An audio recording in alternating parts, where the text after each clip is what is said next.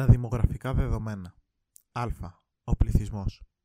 Η Ελλάδα δεν ήταν μόνο φτωχή, με απαρχαιωμένες παραγωγικές δομές. Ήταν επίσης μικρή στην έκταση και ολιγάνθρωπη.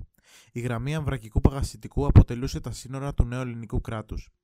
Από τα νησιά του Αιγαίου στην Ελλάδα άνοικαν μόνο οι βόρειες ποράδες και οι κυκλάδες.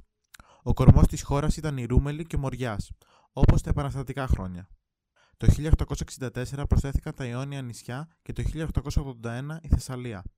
Έτσι, τα βόρεια σύνορα άγγιξαν τον Όλυμπο και τη Μακεδονία.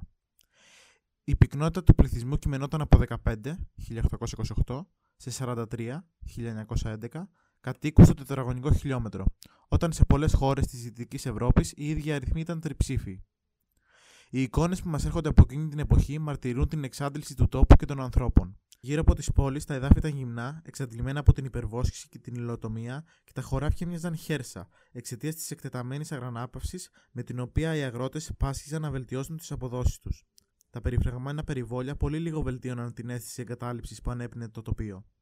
Παρ' όλα αυτά, ο πληθυσμός αυξανόταν με γρήγορους ρυθμούς, χωρίς ποτέ να εξαντλούνται τα περιθώρια δημογραφικής εξέλιξης σε μια τόσο ωρεοκατοικημένη χώρα. Οι οικονομικές δυνατότητες ήταν περιορισμένες και τα παραγωγικά πλεονάσματα πενιχρά. Σε περιόδους αστάθειας εύκολα ερχόταν η καταστροφή.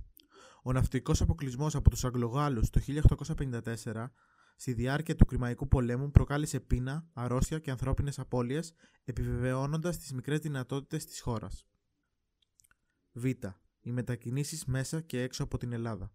Οι πόλεις μεγάλωναν, χωρίς αυτό να σημαίνει ότι είχαν κάποια ομοιότητα στο διάστημα που μας απασχολεί με τα βιομηχανικά, εμπορικά, χρηματιστικά, αστικά κέντρα της Δύσης. Για τα ευρωπαϊκά μέτρα, οι πόλεις της μικρής Ελλάδας έμοιαζαν περισσότερο με μεγάλα χωριά.